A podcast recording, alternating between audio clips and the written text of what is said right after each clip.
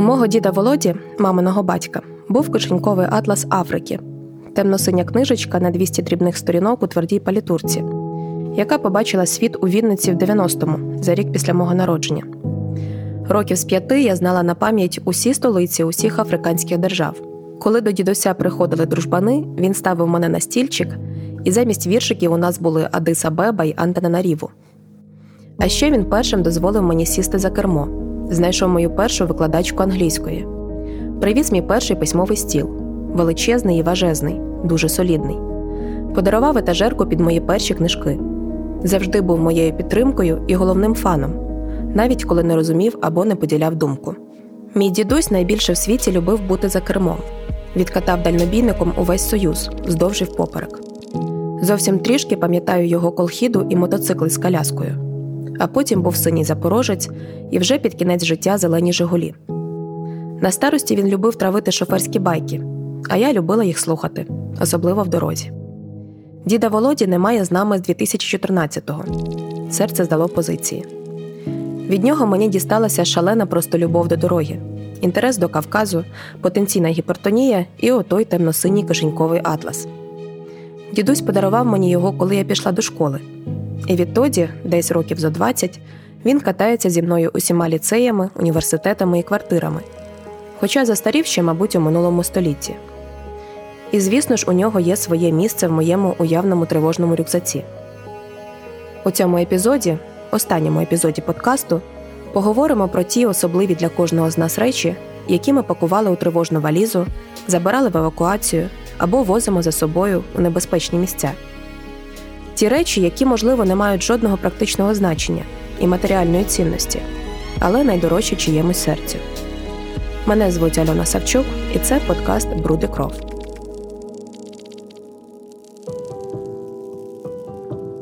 Ідею цього епізоду мені підкинула колега ще 24 лютого.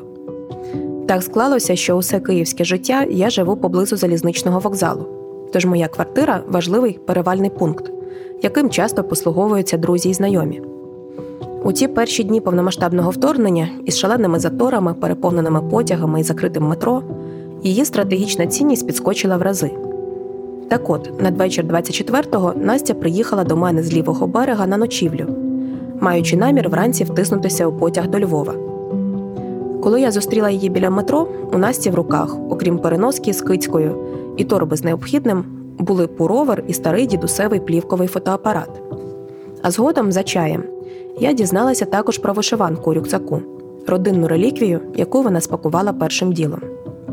Тоді ж і подумала цікаво, що дивне і непрактичне люди хапають із собою в такий момент. Хотіла би почути історії тих особливих речей. На момент 24 лютого в мене був зібраний рюкзак тривожний. Точніше, його мені зібрав мій тепер уже колишній хлопець. Там були якісь необхідні речі, тобто, все там для того, щоб виживати, мовно кажучи, якийсь одяг мінімальний, е, готівка була. Але коли я збиралася їхати з квартири вже. Ну, бо я думала, що швидше за все, напевно, наступного дня закриють метро, і так воно і сталося. І я з лівого берега буду добиратись на оленях, тому треба було виїжджати. Тому я зібрала ще якісь е, речі для кота, власне, кота, і подумала: так, ну блін, якщо це буде останній мій вихід з квартири, то напевно треба взяти щось ще, що ну, які, має якісь цінне, не знаю, якесь більше значення для мене, ніж не знаю, запасні труси, умовно кажучи. Перше, що мені прийшло в голову, це зібрати мої прикраси, тому що, типу, по-перше, вони дорогі. А по-друге, ну вони дорогі в тому плані не лише як грошовому, а ще більшість моїх прикрас вони або кимось подаровані, або там належали моїм теж прапрародичам. От, і я їх зібрала всі в кучку, склала. Потім, коли я подумала про те, що серед прикрас є там каблучка моєї бабусі, яку їй подарував дідусь, я подумала: ага, так в мене ще ж є моя вишиванка, яку я дістала там зі скрині теж моєї прабабусі, і вона дуже цінна. Треба її скласти. Я її склала. Блін, їй, напевно, майже 100 років. Я не знаю насправді скільки їй років. В принципі, і я би хотіла, щоб її ще там побачили мої якісь внуки, діти, якщо вони колись будуть.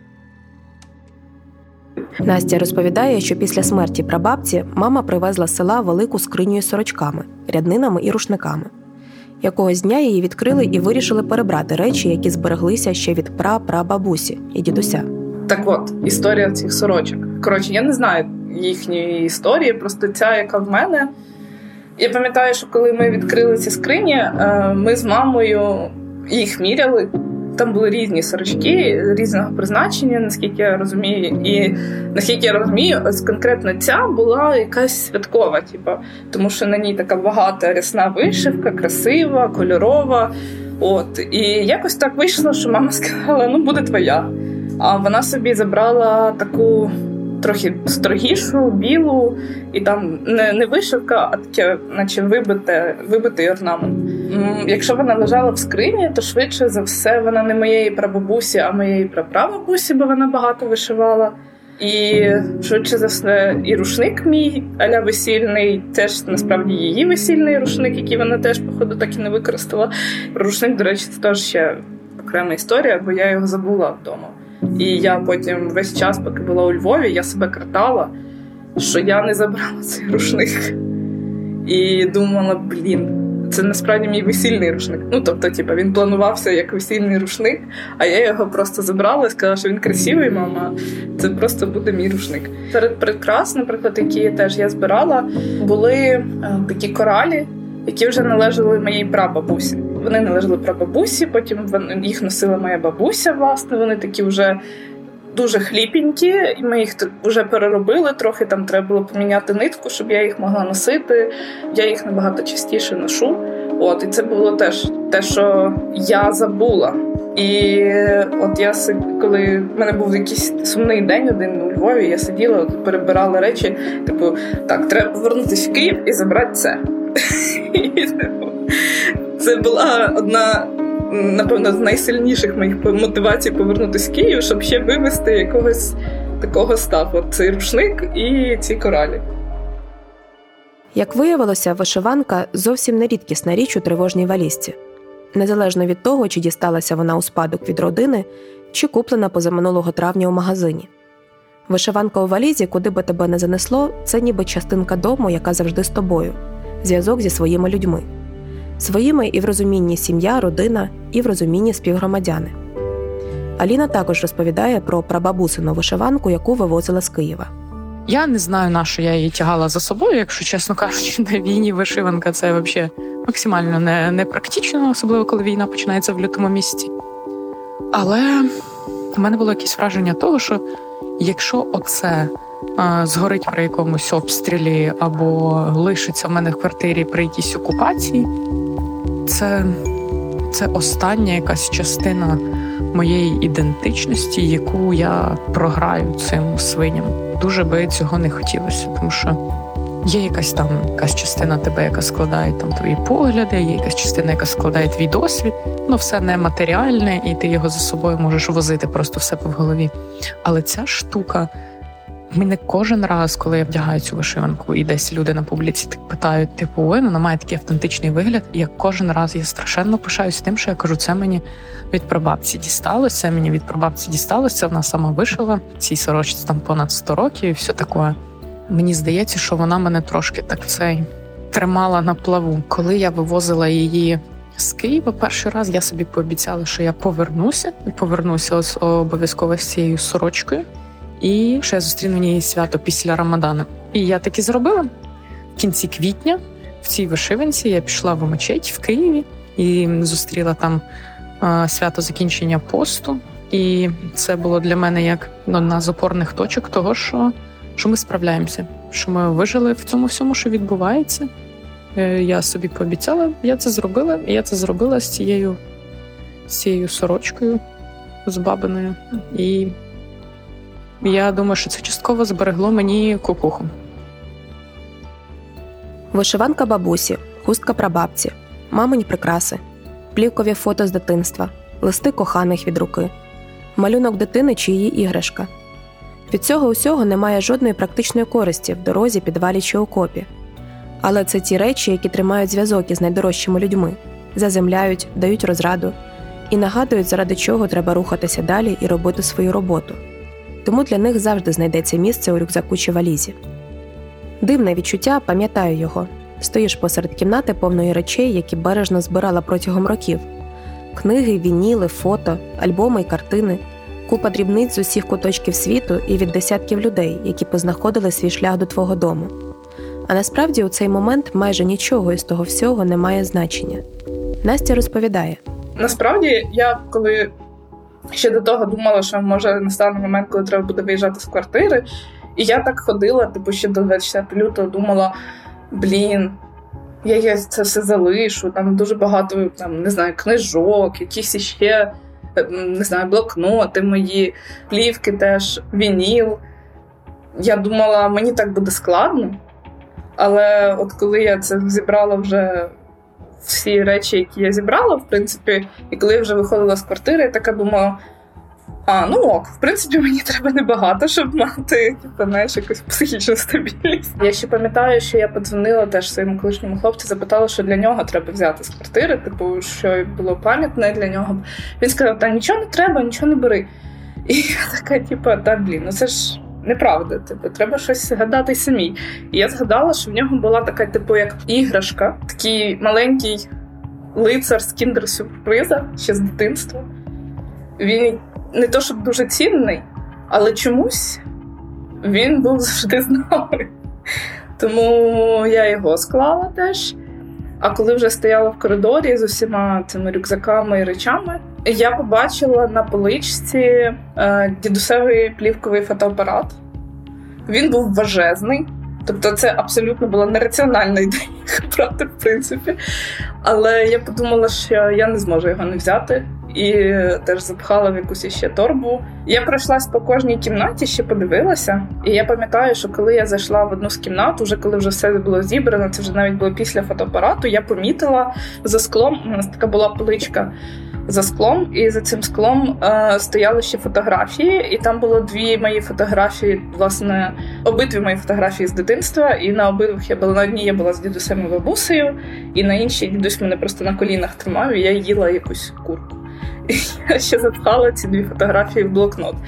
От і тоді вже я пішла. Але відчуття такого, прям що я втрачаю там всі свої речі і більше їх ніколи не побачу, в мене прям не було, чесно кажучи. Було сумно трошки, коли власне я проходила по кімнатам, але загалом я була ок. Отак роззираєшся, ковзаєш поглядом, шукаючи щось цінне. Око чіпляється за якусь штуку, мозок в секунду вибудовує ланцюжок спогадів і асоціацій.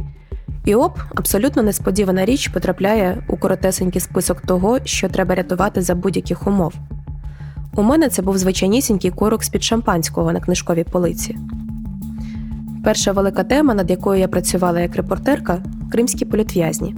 Три роки із 16 по 18 я їздила на півострів і писала великі тексти про вигаданий тероризм і екстремізм, обшуки, арешти і суди, залякування і катування, СІЗО і тюрми, роботу адвокатів, кримську солідарність, життя родин політв'язнів.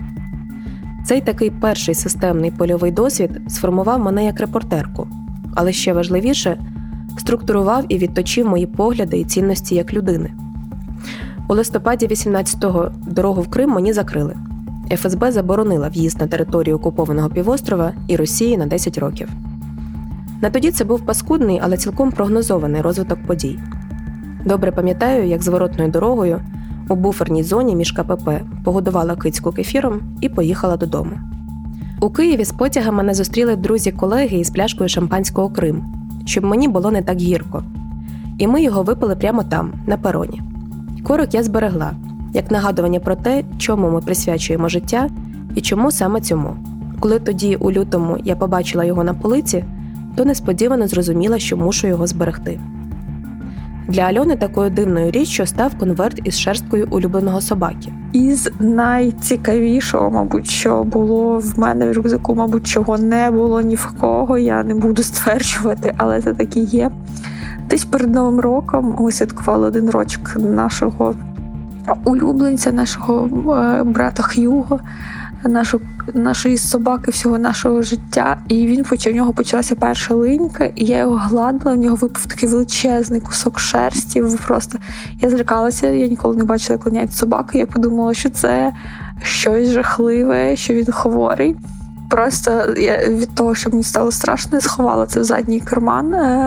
І, Але потім я вже зрозуміла, що це так має бути. Але в тих джинсах, яких я була той день, у мене в кармані е, лишився в, в кишені величезний такий е, пучок його шерсті.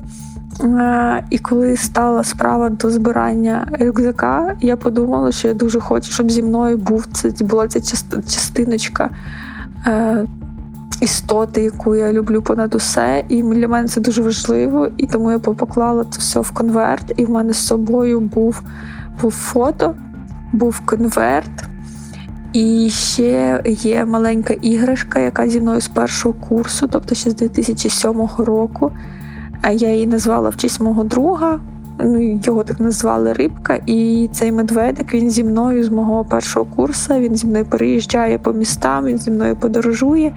І я його повісила на цей тривожний рюкзак, щоб ну, в мене щось лишалося від такого якогось абсолютно безтурботного нормального життя. Конверти собачою шерстю, штопор для вина, іграшка брелок, котра 15 років подорожує з нею, і нагадує про колишнє безтурботне нормальне життя.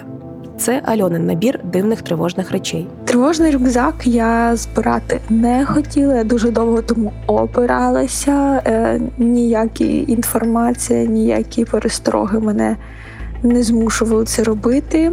Коли я вже моя найкраща подруга поїхала до свого підрозділу 22 лютого, я вже зрозуміла, що ось цей момент X, але все одно я обирала такий тривожний рюкзак, щоб його можна було.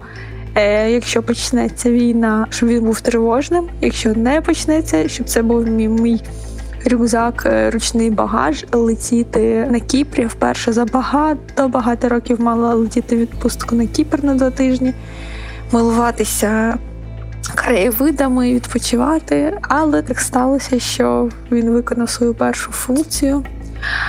Для мене було важливим, щоб він був симпатичний, тому в мене там таке прозоре віконечко спереді до рюкзака, в якому в мене а, зберігається фото найулюбленішої істоти на світі, собаки моєї кращої подруги, мого собачого похресника. І я хотіла, щоб завжди це було в мене перед очима, щоб я бачила, бачила і знала, що є щось прекрасне в цьому світі. Там була ще одна фотографія, де я з моєю подругою і з нашою собакою. Я їй сказала, що в мене ці фотографії, і 24-го зранку вона сказала, що в неї нема. І їй дуже сумно з того, тому що я свої полароїди просто познімала в квартирі в себе. Вони в мене були роздруковані. І ми передавали 24-го ввечері першу волонтерську допомогу. Я тоді ще здається на Дніпро і вони звідти вже забирали. І я пам'ятаю, що там було просто купа якихось речей. Я передавала величезну кількість медикаментів. Я пам'ятаю, я попросила е, хлопців, які дуже задовозили до вокзалу, бо у нас далі були ще справи, е, щоб вони обов'язково це передали, бо це дуже важливо. Ми не знайшли ні в одній машині із двох е, ручки підписати. Але я кажу, ну просто передайте. Дуже смішно, що це фото. Ми думали, що воно загубилося, але воно дійшло десь уже в кінці літа до неї, ціле, не пошкоджене. А просто десь воно в цих волонтерських пакетах загубилося, і я не знаю, хто його зберіг. Я не знаю, як воно збереглося, але воно десь просто півроку. В когось було, і все одно її передали. Я ще перед е, самим перед за день до повномасштабки вирішила, що мені треба гроші. Поміняли 30 євро. Це просто було сильне рішення. Я поміняла 30 євро. І в мене є ще там в закордонному паспорті про всяк випадок 30 євро по 10. Після однієї там подорожі в мене ще лишилось 50 злотих. Слава Богу, на момент повномасштабного вторгнення я збиралась повернути борги. В мене була нормальна сума готівкою. І вона теж в мене була в тривожному рюкзаку. І якраз ця сума, яку я мала всім повернути, її нікому не повернула. І вона мені дозволила дожити до травня, коли я знову почала працювати.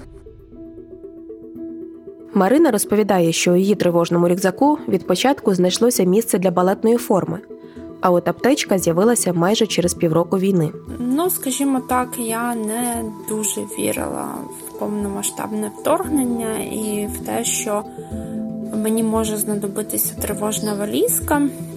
А я завжди ходжу з рюкзаком. В моєму рюкзаці є всі для мене необхідні речі. Я часто переміщаюсь по країні, живу на два міста: Київ, Чернігів, Чернігів, Київ. Навчалася у Львові на той момент, і тому рюкзак завжди був забитий моїми особистими речами, які можуть мені знадобитися. Враховуючи те, що я активно займалася спортом, періодично там була спортивна форма. В листопаді 21-го року я почала відвідувати балет для дорослих, тому що кукуху крила, тоді якраз була чергова хвиля ковіду. Ковід став не таким агресивним, але кількість людей, що хворіють, все рівно була досить висока, і лікарю первинного звена, так сказати, е, було дуже важко. І тому я ще записалась додатково на балет і почала ходити на нього. В лютому, коли все почалося, в мене була в мене був простий рюкзак з балетною формою яку я досить довго я залишалася в місті Київ, е, і я досить довго не розбирала цей рюкзак, який е, був е, зібраний 23 лютого на 24 лютого. У мене був робочий день, після якого я мала балет. Так, форма пролежала доволі довго в рюкзаці, і він став тривожним. З літа я почала підпрацьовувати в різних гуманітарних організаціях, і таким чином одна з організацій виділила кожному волонтеру аптечку власну. Таким чином, в мене в рюкзаці з'явилися турнікети. Е, по факту, через півроку, після початку повномасштабного вторгнення.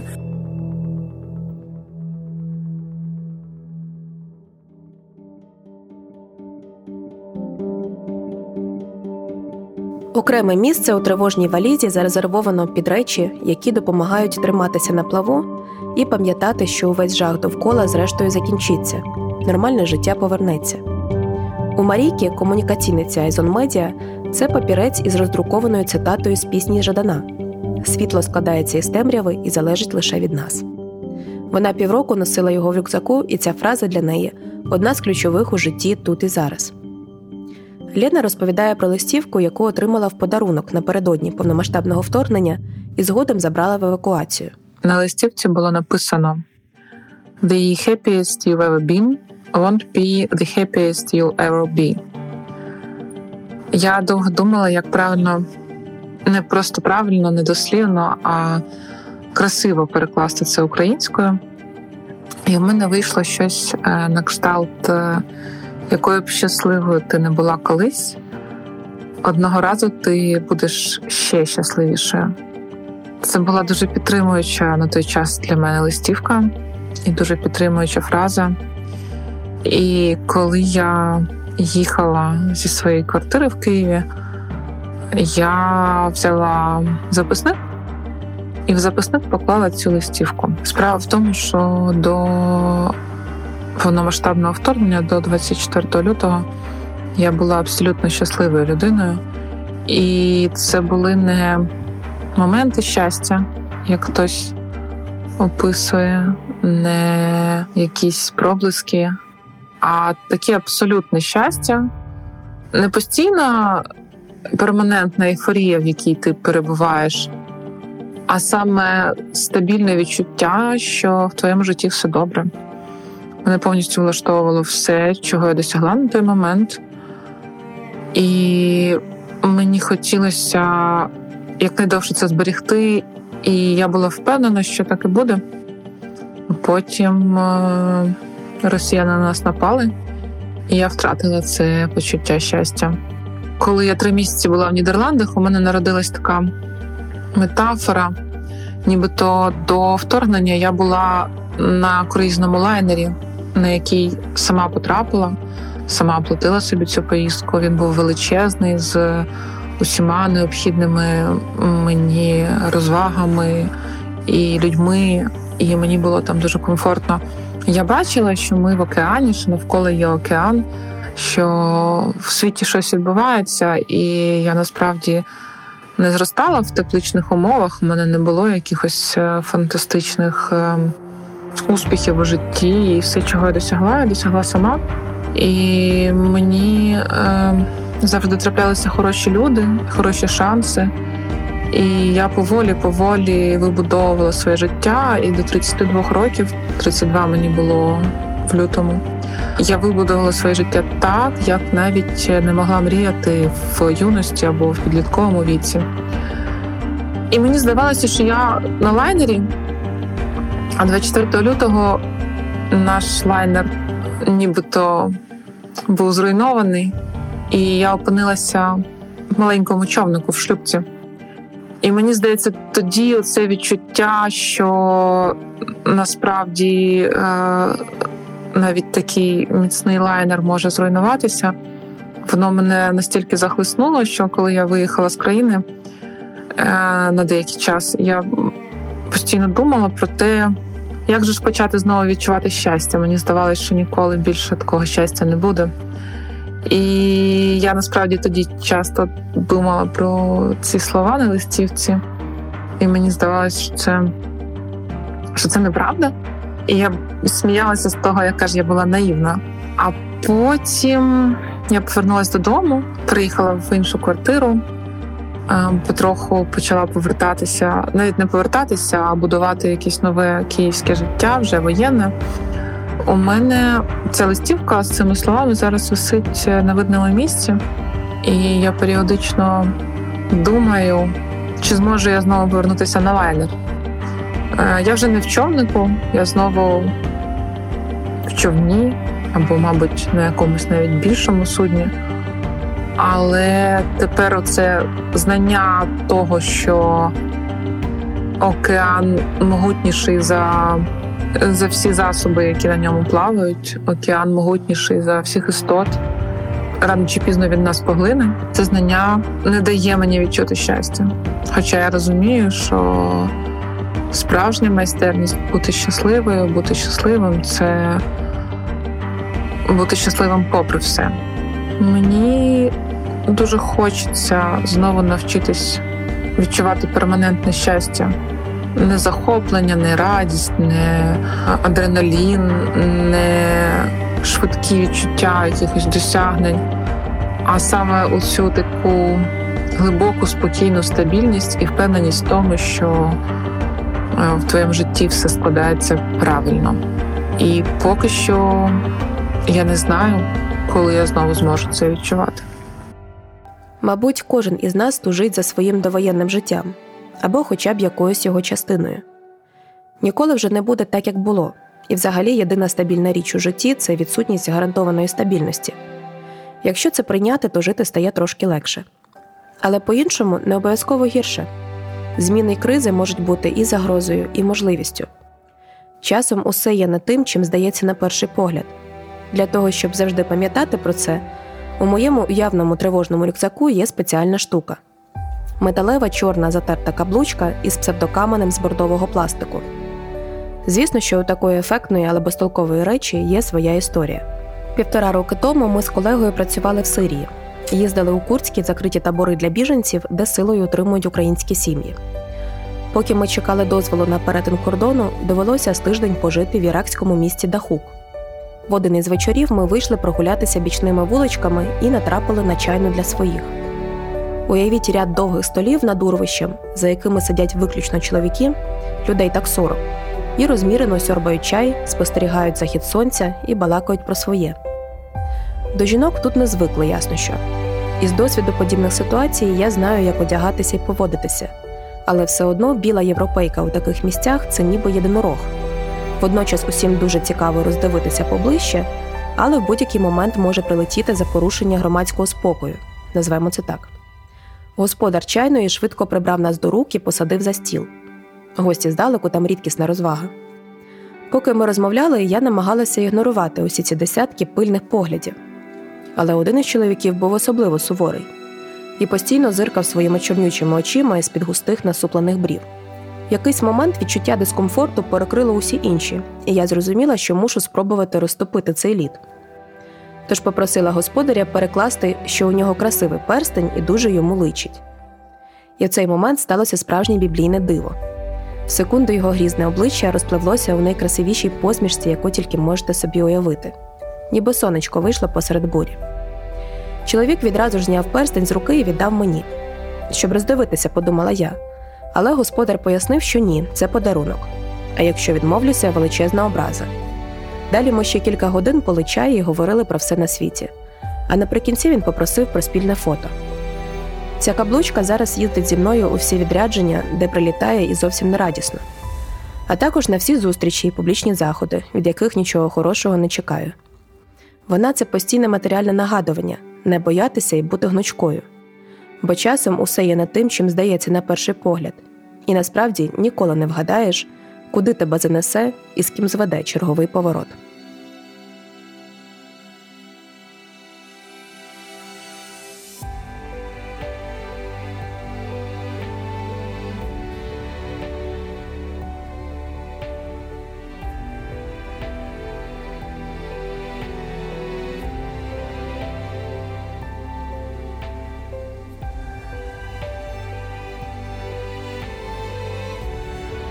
Це був останній епізод подкасту Бруди кров. У ньому ми говорили про ті особливі для кожного з нас речі, які не продаси за великі гроші, але бережеш за будь-яку ціну. Бо вони пов'язують із найріднішими людьми, бережуть собі пам'ять про наші набуті досвіди або допомагають триматися на плаву і вірити, що колись настане безтурботний щасливий день. Дякуємо, що слухали і ділилися своїми історіями і рефлексіями на те, що відбувається довкола. Спостерігали і нотували разом з нами щоденне воєнне життя в режимі реального часу. Це подкаст Бруди кров та його авторка Альона Савчук. Подкаст створений відкритою студією подкастів Езон Медіа за підтримки програми Civil Society Cooperation Міністерства закордонних справ Німеччини разом із університетом Віадріна та фондом Ізоляція.